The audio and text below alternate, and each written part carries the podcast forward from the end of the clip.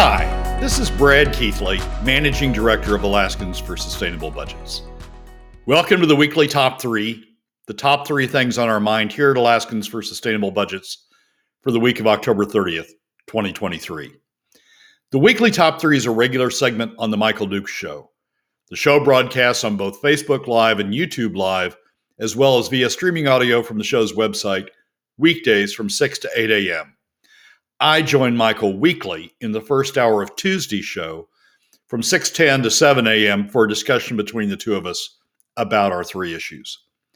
We post the podcast of our discussion following the show on the Alaskans for Sustainable Budgets Facebook, YouTube, SoundCloud, Spotify, and Substack pages, also on the Alaskans for Sustainable Budgets website, as well as the project's page on national blog site medium.com.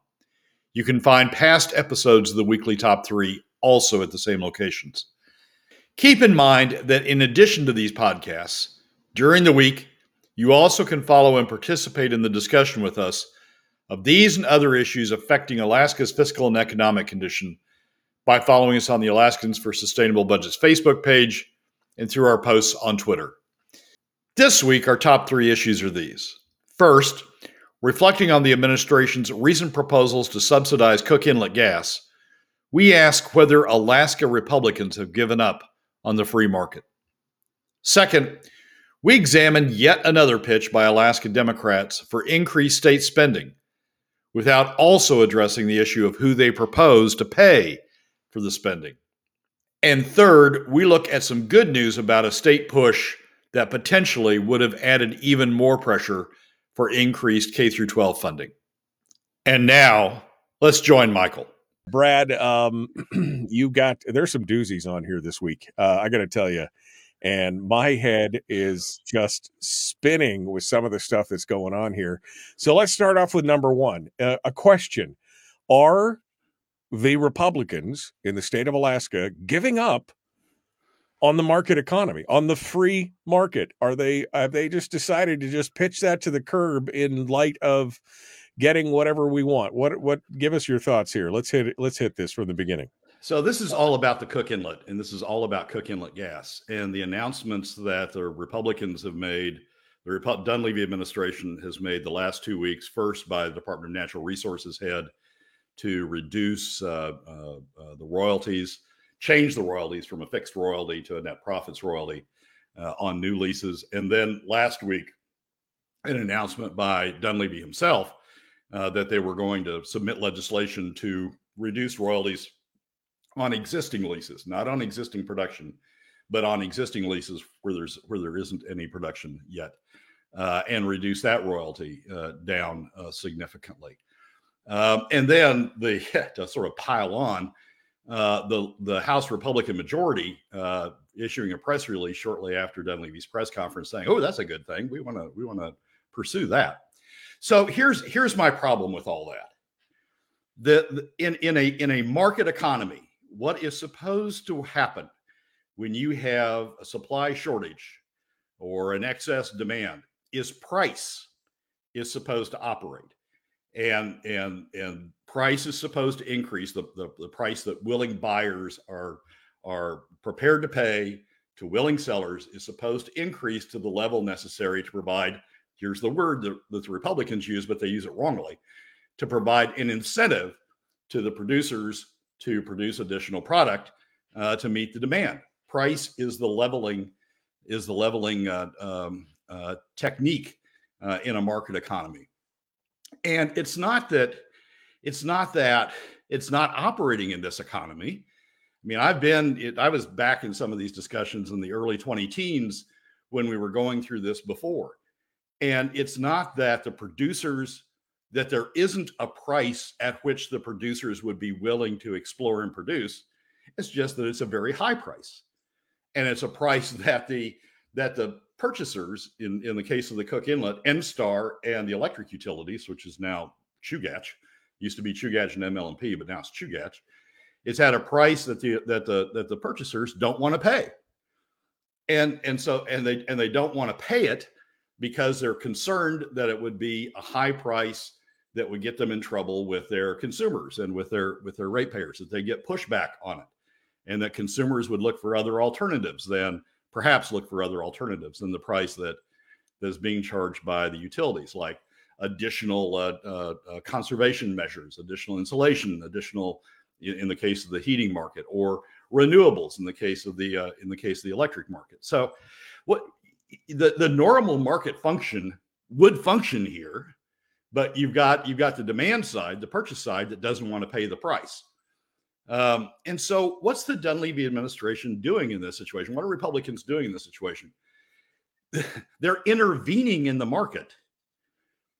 They're they're they're they're creating uh, an intervention in the market to subsidize the price, and that subsidy is going to come in the form is proposed to come in the form of reducing supply costs by reducing the level of royalty that the state would take um, uh, out of production. If the if price was allowed to operate a number of things might happen. But one of the one of the things that might happen if price was allowed to operate if the purchasers were willing to pay the price the producers uh, uh, wanted in order to in order to sell is that the price would go up and the royalties to the state would increase because the royalties under the current leases are tied to are tied tied to price so if the market operated all the state would South Central would have higher energy costs. I grant you that. But the but the state as a whole would have higher royalties, would have higher revenues, would have lower de- deficits, and we'd have higher PFDs because because the PFDs are now being cut to match the deficit. So it would all shake out that higher royalties would higher price would result in higher royalties would result in, in lower PFD cuts. But the but the Dunleavy administration and and the Republicans in general are intervening in the or want to intervene in the market to avoid that happening and to subsidize essentially by lowering supply costs at the expense of the state, subsidize um, uh, uh, supplies uh, into uh, into uh, into South Central, into the into the Anchorage market, the Cook the Cook Inlet market, and that's just you know that's something you'd expect out of Democrats market intervention, government intervention in market function is something you would expect out of Democrats, but not something you should expect out of Republicans. I will say this it's better what Dunleavy's proposing is slightly better than what uh, Parnell did back in the 20 teens when he proposed, when he essentially, he and the legislature essentially passed a bunch of credits that directly transferred money right. from the state into uh, into the producers. And that was, I mean, that was more market intervention, but this is still market intervention uh, by the by the Dunleavy administration, by but, those who on any given day will say, "Oh, we believe in markets, we believe in the free market, right, we believe in market right. function." Uh, but but but but Brad, we must do something. I mean, that's you know, you can. I mean, I can hear it already. But but but we've got to do something. Not that the market will take care of itself. Not that things like that will will go forward. But you know, we have got to do something and be seen to be doing something to make this happen. That's the thing. This is this is all about being seen. And some of the and some of the optimism on some of the one of the uh, one of the uh, uh, comments in here. This is again from the James Brooks article in the Alaska Beacon talking about the governor's announcement. He says the problem isn't one of supply. Cook Inlet gas remains, or Cook Inlet remains gas rich, but one of development. There are a few other producers who've been slow to drill new wells, including Hilcorp. Uh, so, I mean, but uh, okay, you you know there's gas out there so it's making i mean this is it's they've got to do something. They've got to be seen doing something. They, they, what they what they what they're really saying when you strip through all this is we've got to subsidize the anchorage energy market the south central energy market. That's really what they're saying. And we're willing to do it at the expense of the remainder of the state uh, at the expense of, of, of reducing royalty income and as a result, increasing PFD cuts. We're willing to do it at the remainder of the state, but we've got to subsidize the the Anchorage market. I mean, if the market if the market was allowed to operate, what would happen is the next best alternative, which is likely LNG imports, would be on the horizon. That's where we are now, and and and purchasers who would be purchasing the LNG imports would say, look, before we go down this road, we're willing to pay you a price that's near to what we would be paying the LNG imports, but but in order to avoid the LNG imports, we want a little bit of a, of a, of a discount off that. That's the price we're willing to pay. And the producers would respond either yes, that's an acceptable price that will that will incentivize us to produce, or no, it won't. In which event we bring in a better alternative, the, the better alternative, the less the the more economically efficient alternative, which is which is LNG. But what what the Dunleavy administration and what the Parnell administration did, I mean, my problems with this go back to the Parnell administration. What they're doing is they're shortcut is they're short circuiting the market. They're not allowing the market to operate. They're they're they're taking you know Chugach's and Enstar's intransigence in in offering higher price. They're taking that as as sort of a given and they're saying, okay, well, we'll intervene in the market. we'll help right. you out and we'll come in and we'll reduce the state's royalty in order to subsidize the producers. I mean, the producers are going to get the same margin, right? It's just that the state's taking the hit, uh, or else they wouldn't, or else they won't, they won't invest. I mean, the producers are all about margins. They don't really care what the price is. They're all about margins. And and and and what the state's saying is, okay, we'll subsidize you. We'll give you the same margin by reducing your supply cost and and and so you won't have to charge as much to the to South Central to the to the consumers to uh, to to incentive or to get to incentivize you to to produce. It's it's market failure. I mean, and the Dunleavy administration is allowing the intransigence of the purchasers to pay the price necessary to elicit the supplies that the Dunleavy administration itself admits are there. It's it's allowing that intransigence of the purchasers to pay the supply to to, to control the state, to control what the state does, to, to set royalty levels. I mean, it's just, it's a mess. And it's a mess anytime you intervene in markets.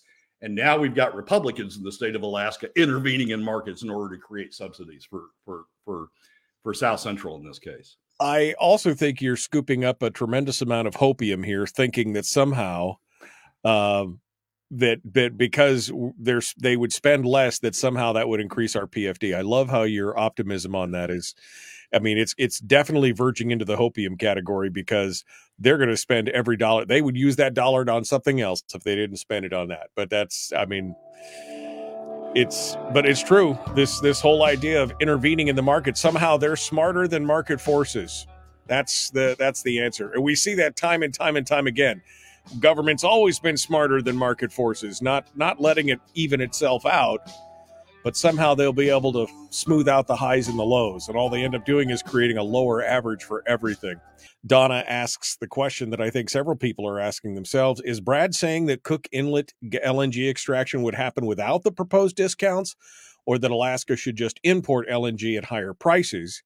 And I think what he's saying is one of those two things was going to happen anyway we're looking for the lesser we're looking for the one that's going to be most affordable right i mean the, one of the two is going to happen so which one is it going to be but the government shouldn't be intervening to try and make one happen over the other is that what you're saying brad am i am i summating that properly well, we'll never know because because we're not allowing the market to operate. I mean, well, the state's just throwing in subsidies. We don't know if the amount of subsidies are right or if they're wrong or if they're too much.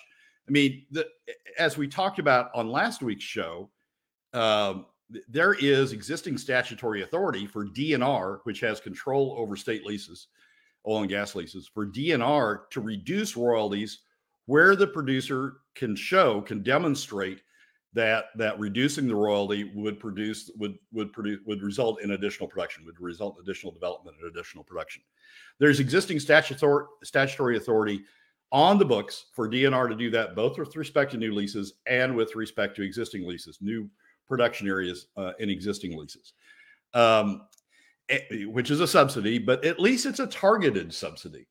Uh, in, uh, in that case, if we're going to go down the road, at least it's targeted on those where the producer demonstrates that this additional uh, this additional relief would result in uh, additional development and, and, and likely additional additional production. What the Dunleavy administration is proposing to do is just give a blanket uh, uh, exception, a blanket subsidy across the board for all new leases and all new fields. I mean, what this latest announcement is is all new fields inside existing leases.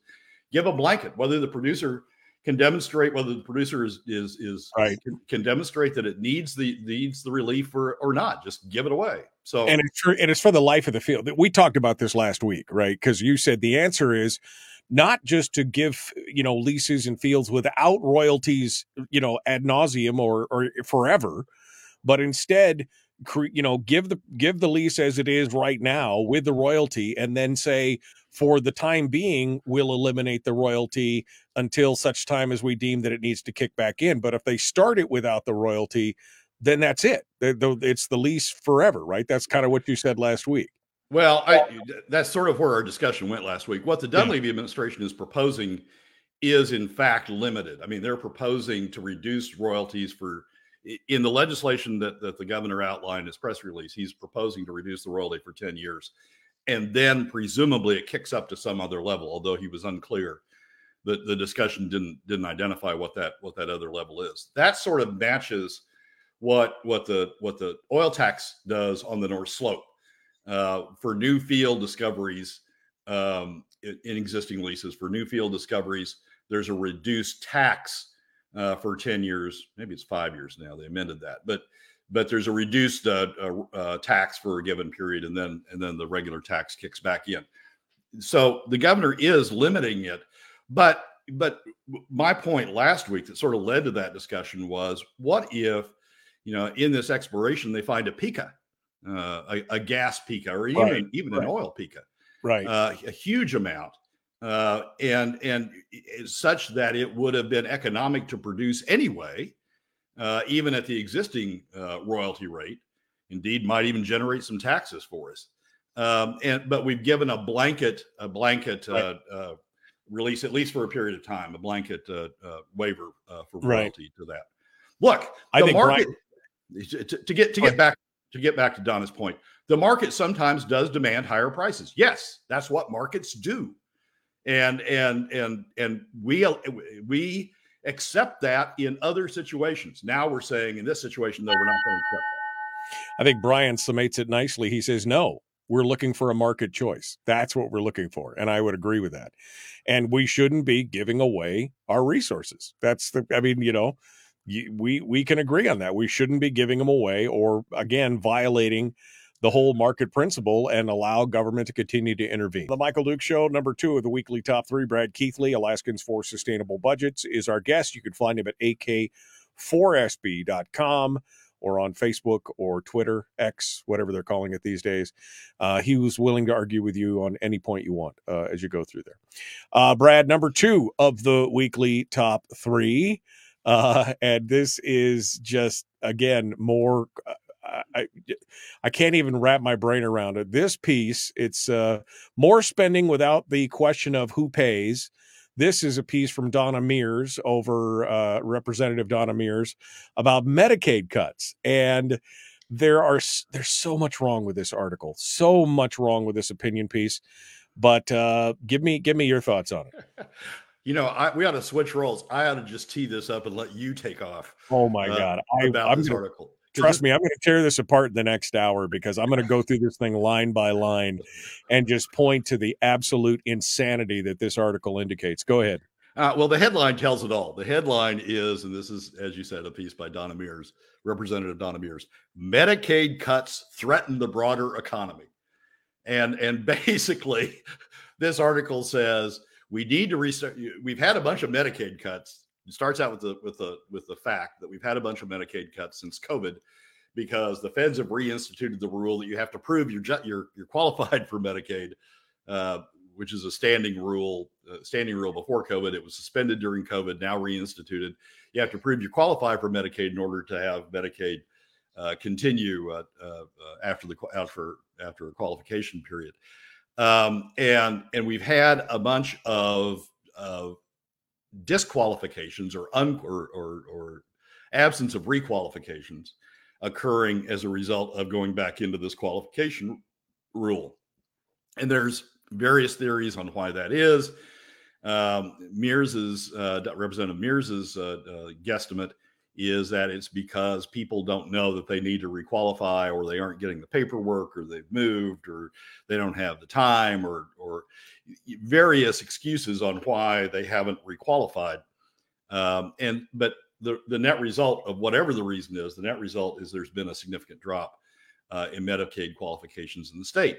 That results in a drop in both state aid uh, to Medicaid as well as state spending for Medicaid. State roughly uh, uh covers 50% of the cost of Medicaid. There's some exceptions to that, but plus or minus is 50% of the cost. So there's been a, a, reduction in federal aid for Medicaid, federal payments for Medicaid, and a reduction in state payments going out the door for Medicaid. And and Mears's Mears, in an effort to try to argue that, that we ought to, you know, do something about this qualification issue, we ought to, we ought to, you know, suspend the rules, or we ought to do something to requalify all these people that are being coming becoming unqualified. The, the reason we ought to do that is because Medicaid payments into the medical community are so are so important. The medic, the hospital, the health community in, in, in Anchorage in particular, but throughout the state uh, generally, the health community is a big contributor to the economy. Um, Medicaid is a big part of the funding for the health community. If we see a drop off in that funding, we see a drop off in the in, in funds going to the health community, and we see a drop off in uh, uh, in economic activity. And in fact, she she does a calculation that tries to show a drop in GDP, state GDP, that will result from this unfunding of uh, of, of Medicaid and, and goes so far as to say it will result in a recession uh, in the state uh, as a result of the drop in Medicaid. And so she argues for, you know, we need this, we need this additional Medicaid spending. We need this additional uh, uh money to go into the, uh, to go into the economy. All of that, I mean, you're gonna you're gonna blast that for the next hour. I am absolutely confident. My point is this: whenever anybody talks about increased spending, whenever anybody talks about we need to spend more, in this case, we need to we need to rebuild the state spending for Medicaid. My question is always should be the first question out of my mouth is who pays? Who are you proposing pay for that additional spending? And it's a question that nobody, the Republicans don't answer it when I when we're talking about royalty or suspended royalty payments. The Democrats don't answer it when they're talking about increased spending for K through 12 or reinstituted spending for for Medicaid. Nobody talks about who pays. Nobody's willing to address that issue. The result of which is it's coming out of the PFD. The result of which is it's just silently being, you know, Bert silently reducing the PFD to balance the budget, uh, taxing middle and lower income Alaska families to to balance the budget. And it's just it galls me every time I see one of these you know, if we would have had more in the first segment, I would have talked about how it galls me that the Republicans aren't talking about who's going to pay for these subsidies that they want to throw into South Central. It galls me when the Democrats have these have these have these commentaries that say we need to increase K through 12 or we need to increase K Medicaid or we need to increase anything, and they don't talk about who's going to pay for it. They don't want to confront that because they know what the answer is, and they don't want to have to admit that it's the very people they claim to be helping that are going to be hurt uh, as a result of uh, as a result of the increase use, increasing PFD cuts in order to pay for these sorts of things. Well, and the worst part about this one is it's not just the Alaskans, uh, not just the state of Alaska part of the kick, but again, it's more about sucking more money out of the federal government to bolster the Alaska GDP. That's, I mean, that's the worst part about this, is that oh, we won't get this federal aid, and the federal aid helps bolster the economy. And I mean, is that what we want? Is we want to create a dependency society where we are dependent on all these federal dollars paid for by other people, by the way. We take in much more in federal revenue than we expend out in tax. Uh, in tax revenues for the uh, for the federal for the federal government, and so that's what it becomes. We just become a welfare state more and more with every passing year, and we become more dependent on the largesse of the government just to continue to survive. Well, in the case in the case of Medicaid, Michael, it's actually both. I mean, because as I said, Medicaid's split about 50-50 oh, yeah. between between state state funds and federal funds. And so she's she's she's not only complaining about you know the absence of federal funds that we want these federal funds back, but but by implication, she's also saying, oh, we need more state funds. We need the state funds to match to do that. This this isn't. I mean, this sort of of um,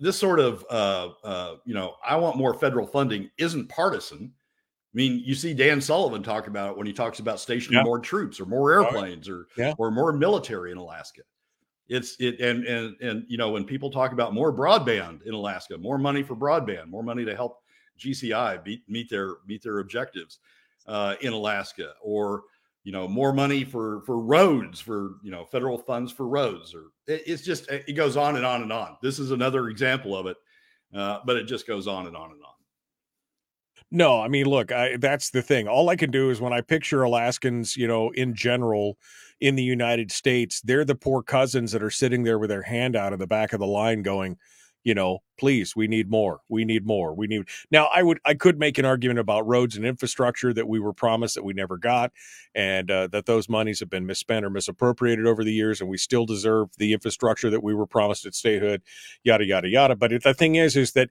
that's just a fraction of the money that we're getting the rest of it's going to programs like this which is just freaking stupid that we cannot in our own state be self-sufficient in these cases when we are really one of the richer states in the country and we have kind of access to our own destinies here but instead we've gotten so used to lying over and on the on the government teat that we don't even know we can't even uh, imagine a place where we are are, are self-sufficient in our own uh in our own state.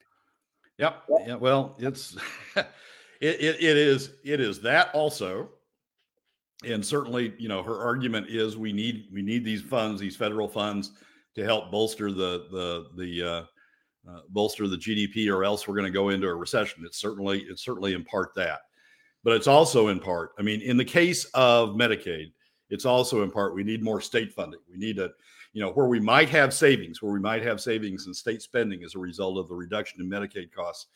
We shouldn't do that. We need to we need to bolster we need to get medicaid back up and we need to recycle those state funds right back into the health sector or else you know the health sector may decline and that's going to kick off all sorts of uh, all sorts of bad recession. So it's it's a interesting article as i say you're probably going to spend the entire second hour on various aspects of it oh. but i just wanted to make clear that that it's another one of those ooh we need more funding.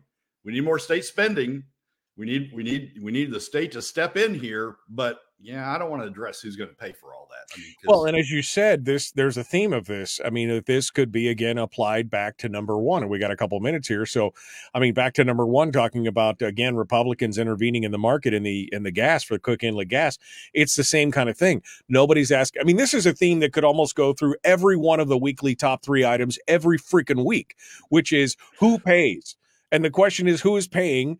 And as the state continues to expend more money that it takes in year after year after year, the bottom line is the people who pay are the median and lower income Alaskans. Those are the ones who are paying because their money, their share as royalty owners in the state of Alaska is being taken by the government by force and used and spent uh, to bolster up all this government government programs that are out there, and they're the ones that are paying the highest percentile price of any of this.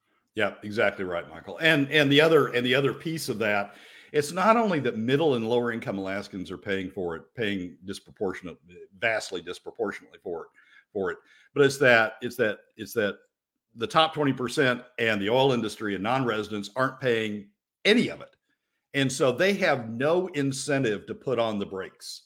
I mean, from the standpoint, from the standpoint of the Mears article, the docs are the, the doctors, health community are the real beneficiaries of Medicaid, right? I mean, the money doesn't go to middle in to lower income Alaska families. It it it is paid on their behalf to the docs. It's the docs who get the money, the hospital, the the the medical community that gets the money. They're the ones that get it. Yet, because we use PFD cuts to, and the docs are in the top 20%, yet because we use PFD cuts to fund it, the docs don't have to pay anything for it. So there's no disincentive for them to say more, more, more, more. I mean, I, you and I go back to this sometimes, but but one of the sh- most shocking things was to me was early in the Dunleavy administration when he was still pressing for spending cuts, and Medicaid was one of the areas that he was that he was pressing for spending cuts uh, a meeting that he went to with doctors where the doctor said, "What are you doing? you can't cut this area. This is this is hugely important to us. This is a bunch of our a bunch of our revenue. You can't. It wasn't." it wasn't the it wasn't the you know the sick and and infirm that were complaining about the Medicaid cuts. It wasn't their groups. It was the doctors that were complaining about about cuts to Medicaid because because it was cutting their revenue. But they're fine. They're fine with continuing that spending and using PFD cuts to pay for it because they get the best of both worlds. They get the revenue and they don't have to pay for it. They don't have to they don't have to contribute to the cost. So yeah. there's I mean there, there's all sorts of problems that we are creating in this economy by the subsidies that we're doing um, uh, and and who's paying the costs of those subsidies and who's not paying the costs uh, of those subsidies again, the one question that doesn't seem to get asked is who pays in the long run. It's always just free money from somewhere. That seems to be how they act. It's just always free money from somewhere, uh, and they need to get their fair share of it. Gail said, Remember when Al Gross bragged about how easy it was to bill a million dollars? Yeah, that's exactly kind of what we're pointing at here. Uh, oh, hey, the other thing was uh, I did see this, and Brad, I don't know if you saw this story this morning about the permanent fund basically nixing the aggressive investment plan uh, it, you know there that they had been talking about uh, to get the fund to 100 billion in a few years. Uh, wasn't that the stedman and giessel weren't they big fans of that aggressive investing says gail? Maybe they're not entirely in the pocket of what's going on with the uh, powers that be in the senate but uh, yeah i mean that's a good piece of news i guess at least. Well it is a good piece of news sort of for now. I mean, I, I don't think that battle's over. Basically, what happened yesterday was they had the special meeting where they could have engaged in uh, uh, in in various things, including you know debt finance investing, borrowing a bunch of money in order to invest it on the expectation that the returns would exceed the cost of the debt, and they would they would get a margin off that, like hedge funds do, um, essentially turning our permanent fund into a hedge fund. Uh, there was an, another proposal to be more aggressive uh, in investing uh, and uh, and go after higher risk uh, investments in the ex- in the hope that they would result in higher reward, higher payoffs. That's sort of what some of the retirement funds that have since gone bankrupt did. Um, and there were a couple of other proposals. I I didn't take what came out of yesterday's meeting as as a stake through the heart of those proposals. I took it more as, yeah, we're not ready to do that right yet because we really haven't explained it to anybody. Um, I suspect we will see efforts uh, to push those along because what the Dunleavy administration is trying to do, what those on the board who are pushing this, uh, who were appointed by Dunleavy, are trying to do is they're trying to get the permanent fund to a size where it can fund government forget about the PFD. They're not really concerned about the PFD. Right, Get it to right. a size where they can fund government, so they don't have to tax anybody uh, for the uh, for the additional spending, so they can you know avoid those taxes. So it's I it, it is a it's it's a good thing that it didn't pass yesterday. I don't think it's dead, and it's something that I think we're going to be talking about uh, uh until the next meeting in January uh, of the board the next yeah, the next future meeting uh, of of the board as it goes for as they continue to push for this constitutional amendment to turn the uh, permanent fund into some kind of sovereign wealth fund or whatever, um, which again. Uh, just a huge mistake. Again, making us more dependent at every level on government. This is the other theme, and this is the theme that I've been warning about for 20 years in this state that we are doing nothing but creating a dependency class in Alaska, and we continue to do so. I mean, one of the things that continues to stick out, and this has been true since Walker has been in office, but we currently have one third of Alaskans on medical welfare, on Medicaid. That I mean, one third of the state, 270,000 people, are on a government assistance uh, in that regard. Uh, and and that's a mind blowing number at this point. Again, consumers versus producers. This is what you got. And Michael, I'm gonna I'm gonna throw in my two cents on this. We've got one fifth of Alaskans, the top 20%, who aren't paying for it. I mean, so you want to talk about dependence, government dependency, or or a dependent economy, or a or a, a subsidized economy. That's also part of the subsidized. It's true. Uh, I mean, you know, and and I know, you know, oh, the successful Alaskans. Why should you pick on successful Alaskans? Well, when they're when they're continuing their successful run on the backs of lower and middle income people, that's a problem. I'm not against being successful. I'm not exact. I'm not against the free market and the idea of making it and and uh, and doing well for yourself. But you can't throw the little people under the bus at the same time and say, "I want all this stuff, but we're going to let the little people pay for it." uh, throughout the time. By the way, my business is based on a lot of that stuff, and we're going to have the little people pay for it. That's, I mean, that's where robber barons came from, right? Oh, I mean, that's the whole idea. I mean, that's exactly what that's all about. Oh, exactly right. And Michael, this this myth that I'm trying to push costs off on the on the top 20%, I'm not. If the top 20% had to pay, they would push back on the costs.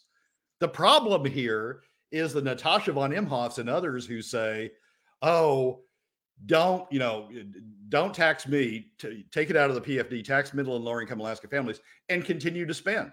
If she had to pay if bert had to pay if click had to pay if giessel had to pay they would be pushing back on spending. But right now because they don't because we're using pfd cuts as the mechanism the successful alaskans don't care about about spending. That's and, the problem and why would they be pushing back? Because their constituency, their donor class would also be pushing back on, whoa, whoa, whoa, wait a second. I, am getting eaten alive here. You got to stop and slow down with this spending. But because it comes from this empty bucket that nobody ever sees, that's where we end up at. We're back. Brad Keithley, our guest, the weekly top three. Some good news and some bad news on education. Although I got thoughts on this as well. Brad, uh, hit me, hit me with the hit me with the thoughts here. Here we go. This is just this this whole segment is just an entire setup for your second hour. Oh, second hour. Hour two is going to be on fire. I guarantee it. Right at this point. All right. So there's an article, the Juneau Empire, um, uh, this week that says the headline is school district gets 2.8 million of bad news due to low enrollment uh, and audit but also $2.3 million of good news. Well, the bad news is that uh, that enrollment in uh, in the Juneau School District is down. Guess where it's going? It's going to homeschooling. Uh, but uh, but but but enrollment's down, and so Juneau's share of uh, of state funds is going to go down as a result of enrollment being down. Here's the and and and that's you know that's bad news for Juneau. Not not that I care a lot about Juneau, but there, it's, it's bad news. It's bad news for Juneau. But here's the here's the good news that I think is is something that we need to recognize. Earlier in an earlier segment a few weeks ago, I talked about a an effort by the state started with Juneau, but then expanding to other school districts to disallow uh, expenditures that were being made sort of on the side uh, by the by the school district and booster clubs and others to help support various activities um, at the at the at the schools, disallowing disallowing those um, and and essentially saying, look, you can't you can't spend those funds. The reason the state was saying that, as they explained it at the time, was it was causing some school districts to be more than what is it, twenty percent, twenty five percent, uh, spend more than twenty or twenty five percent higher than other school districts and that put uh, federal uh, uh, rural assistance education funds uh, at risk. The federal the feds have a rule that one district can't be more than X percent, twenty or twenty five percent out of uh, disproportionately higher than than other school districts. Um, and if they if they are, then the federal rural education existence uh, or assistance is terminated. And so the state was pressing back on Juneau, saying, "Look."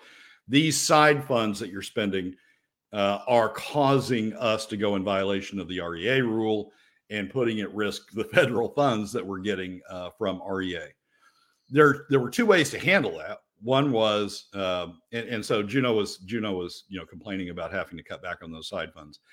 The, the the point I made at the time was that was going to increase pressure on on for K through 12 funding because the one way to handle that is to increase funding to the lower school districts uh, and reduce the disproportion between the lower school districts and the and, and Juneau. Um, and so I was concerned that what this was that what the Dunleavy administration's effort was going to do was increase the pressure for K through 12 spending.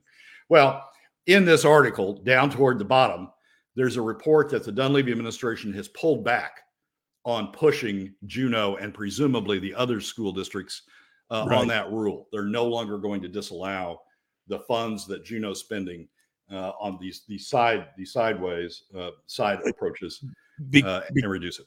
because Juneau, because one of the exemptions from the federal rule is non-student, uh, not education costs like transportation, and that's what they were saying is that millions of these dollars were going into things like buses and transportation and stuff like that. And they said, wait, that's exempt, and the state has agreed. Oh yeah, I guess we were wrong; those were exempt. I, I don't. I, I the article is not clear, and I've not had time to dig into it on exactly what's going on. I mean, the state was saying that the feds who make the rule and enforce the rule, it was the feds who were saying those side funds were violating the rule, and it could be that the state misinterpreted the feds. It could be that the state uh, uh, uh, has pushed back on the feds, and the feds are now saying that those side funds don't go, don't count. It also could be that the state has said we're not going to worry about REA funds. Alaska is not the only state that that theoretically can qualify for REA funds, and other states, when faced with this rule and the consequences of this rule, have said we just won't take the REA funds. Um, so it could be that that Alaska is saying we just won't take the REA funds and and we won't worry about this anymore. I, I it's not clear from the article what's going on, and and the Dunleavy administration has not been particularly clear on its website or elsewhere about what it's do why it's doing what it's doing. But for for whatever reason, it's pulling back on pushing uh, this issue with uh, with Juneau and and and counting these side funds or or treating these side funds as a as a problem. The administration is pulling back on that. The consequence of that is is the pressure that that added on K through 12 funding to deal with this issue through increased K through 12 funding. That that pressure is going away, uh, and that's a good thing because because it means that at least that argument we're going to have other arguments, but at least that part of the argument for increased K through 12 uh, is sort of is sort of evaporating in the night. Well, and uh, of course, that's good news, bad news, right? So the bad news is lower enrollment, which is not just a Juneau problem, by the way. I'll point out that they're still they're just finishing up the counting period right now uh, for the state, right? And it's already been uh, pre- pre- predicted that there's going to be a, almost a record low enrollment across the state in the various districts. So everybody's going to be facing that. So that's the bad news. You're going to lose a bunch of money there based on student count. The good news is here they get some of it back on the other side. But again, that's not what they're talking about is not necessarily dollars in the classroom. Not that they're mandated to spend dollars in the classroom, but it's not education dollars as more as it is infrastructure dollars. Right, right. It's it's it's what was going for, as you said, it was going to help support uh, various activities outside the classroom. The dollars that were going to help support various activities outside the classroom. Um, but it's it's um, I, I, it's welcome news. I mean, K through 12 is going to be a battle this time. It was a battle last year. It's going to be a battle this year. Uh, there are a lot of arguments uh, that are going to be made for it, but this at least at least this one is is seem seems on track to evaporate and not become a big part of the debate. Uh, Brad Keithley, Alaskans for Sustainable Budgets. Uh, it looks like, and it wasn't just Juneau that received a letter. There were many other districts that, Right. after Juneau was the first, right? But many Right. other districts. Uh, and the article alludes to the fact that it looks like they may be pulling back, not just from Juneau, but from other districts as well. Right. And and Juneau was Juneau was sort of the canary in the coal mine, right? It was the first one that received the letter, the first one that was making the issue, and now it's the first one that's sort of indicating that that, that the issue is receding. Uh, Right. As I say, good news. Not it's not going to it's not going to blow away the K through 12 argument, but at least it blows away one piece of the K through 12 argument. All right, Brad, uh, three minutes here. Final thoughts on all the weekly top three today. Any final thoughts on number three? Uh, what, uh, what, what, what say you in this regard? Well, I just the, the the subsidy the subsidy argument both uh, both that we discussed in the second segment uh, and the subsidy argument that we discussed in the first segment the the uh, the the subsidy of, of South Central uh, energy uh, consumers uh, by the state uh, by the state's actions the state's intervening in the market those are just troublesome. I mean, do we believe in markets or don't we? If we do believe in markets, we ought to let markets function if we don't believe in markets uh, then okay but you know that that creates all sorts of of inefficiencies out there creates all sorts of of subsidies and creates all sorts of costs In the case of the Cook Inlet, it's a cost that will be spread uh, by uh, uh spread throughout uh, throughout the state. Essentially, the state, essentially, what the Dunleavy administration is proposing is that the state subsidize uh, South Central. It was telling that in the that in the legislature, the Alaska House Majority's letter, it was three South Central legislators that were quoted uh, George Rauscher, uh, uh, Tom McKay, and uh, and Ben Carpenter that were quoted as saying, "Yeah, we're, we're going to give this deep consideration." Well, hell yeah, they're subsidizing your ratepayers, I guess so. But but let's let's look at the overall let's look at the overall consequence of of, of what's going on, and the same thing's true of Medicaid. I we, we we need to keep in mind that markets work, but for markets to work, we have to let them work, and we have to let uh, uh, uh, the state. We have to keep the state out of it and allow the market to go forward. And and I just it's frustrating to see, you know, it's frustrating enough to deal with that when Democrats argument argue that we need to intervene in the market. It's hugely frustrating to see Republicans now start to argue that we need to inter- intervene in the market. And they'll say, "Oh, it's just this one, just this market."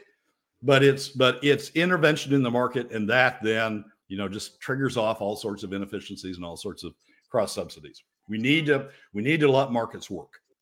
Yeah, well, again, the major problem with this in the state of Alaska is the fact that the public and the private economies are divorced from each other. And they don't want to let the market work because they don't care about the market. They believe that the government knows best. And as long as the government economy is doing fine, everything's fine. Fine, fine, just fine.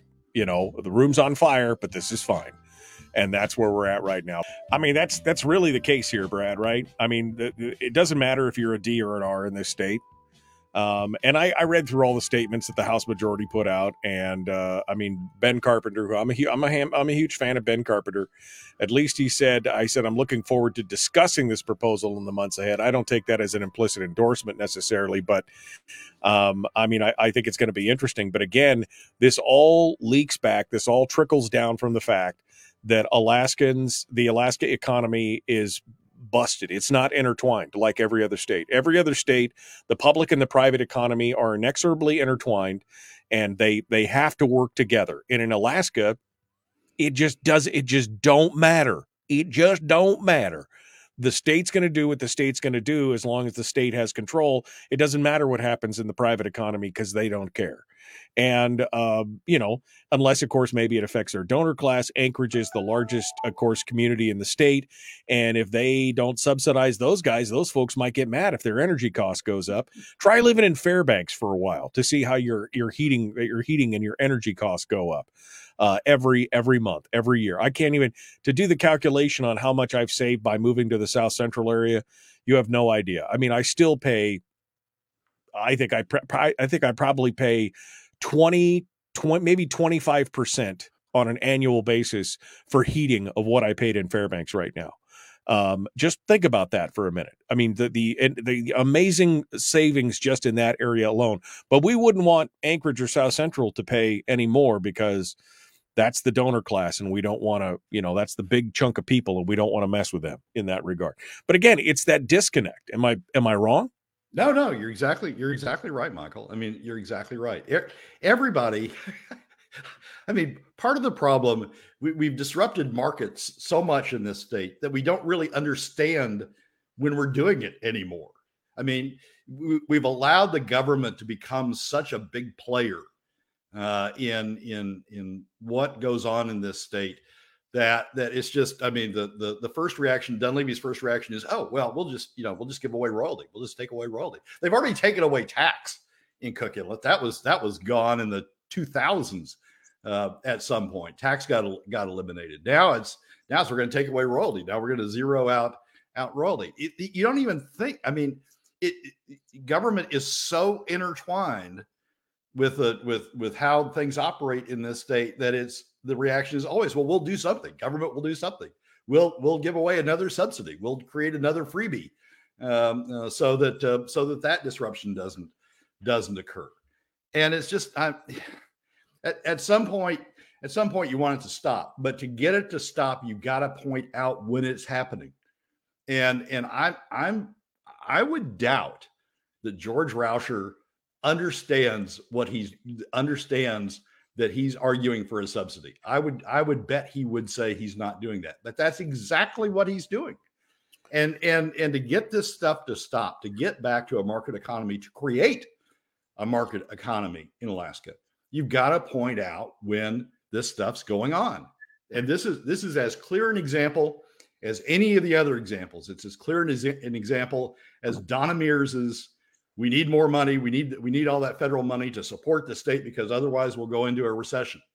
This is the Republican equivalent of Donna Mears saying we need to re, we need to reduce royalty or else the you know Anchorage will have to pay more for energy. Oh, that's horrible. I mean, it's just and the state can do something about it. My gosh, you know we can we can give away more money. So let us give away more money. How shocking. We have to be seen doing something about this. We've got to do something, you know. And it's always and it's always going backwards. Yeah. It's always it's always yes, we'll give you more money. You know, in Parnell's in Parnell's day is yes, we'll give you state savings. Here, take take money, take take state money. Don't don't negotiate a higher price for the Cook Inlet that, that would incentivize production. Here, just take state money to to keep your margins where they otherwise would be. Oh my God, this explains a lot. I'm going to post this comment just because I think it explains everything at this point. Here's Harold's comment. This is why uh, we offer, this is why we don't offer private sector services and only focus on government spending. Got to pay the. He's what he's saying is his business does not provide private sector services. He only he he's focused on the government spend too. That explains a lot at this point. That just that explains a whole hell of a lot at this well, point. And and and docs. I mean, to pick up on Donna Mears's yeah, thing, I mean, thing again, docs. Oh my God! Don't cut Medicaid. I mean, yeah. my God, what would we do without without Medicaid revenues? We'd have to, you know, actually go out and get services in the in the private sector. We'd have to, you know, deal with costs in the in the private sector, uh, yeah. lower our costs there. I well, mean, don't don't again, cut Medicaid. Docs, telecom, construction, road crews, Herald services, all of those businesses that are predicated exclusively on government spending. Big shocker uh, that they're upset when uh, with that. I mean, you know, we are creating a dependency economy. Period. And and we're reaping we're reaping those rewards right now. That's what's happening, right, Brad? Creating. I, we've created. We're, well, we've created. Yes, you're right. 100%. We're, add, we're adding to it. I stand corrected. You are 100%. We have created and we are continuing to foster a dependency economy in this state. That's and, that, that's, and, and that's what this royalty proposal is. That's what the Dunleavy uh, royalty proposal is is is to continue to foster this dependency economy by having the state subsidize South Central energy costs by reducing by reducing the supply side costs. It's just yeah, just continuing. Then talked himself into it, taxing Alaskans. Oh. Uh, Brad Keithley, Alaskans for Sustainable Budgets. Brad, thank you so much for coming on board today and uh, joining us. We appreciate that. Michael, as always, thanks for having me and have a great second hour. Oh, man. Get ready for it, folks. Well, that's a wrap for another week's edition of the weekly top three from Alaskans for Sustainable Budgets. Thank you again for joining us. Remember that you can find past episodes on our YouTube, SoundCloud, Spotify, and Substack pages, and keep track of us during the week on Facebook and Twitter. This has been Brad Keithley, Managing Director of Alaskans for Sustainable Budgets. We look forward to you joining us again next week on the weekly Top 3.